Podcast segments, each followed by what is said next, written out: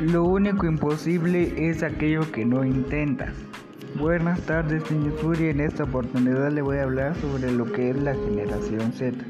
En su concepto original comprende a las personas nacidas entre los años de 1995 y 2010. La generación Z, también es conocida con otros nombres como generación poslémica o centáurica. La mayoría de las personas pertenecientes a la generación Z ha utilizado Internet desde muy joven y se siente cómoda con la tecnología y los medios sociales.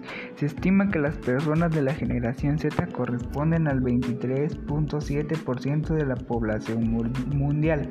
Se caracteriza por ser la primera generación considerada nativa o sea que nació inmersa en la cultura digital.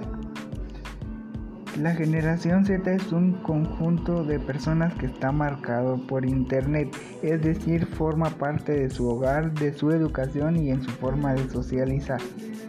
Esta generación tiene muy arraigado todo lo involucrado a la tecnología.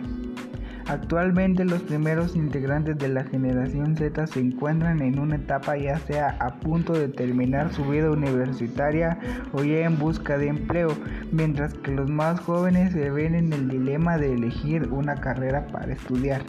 También son catalogados como centennials por haber venido al mundo en pleno cambio de siglo. Gracias.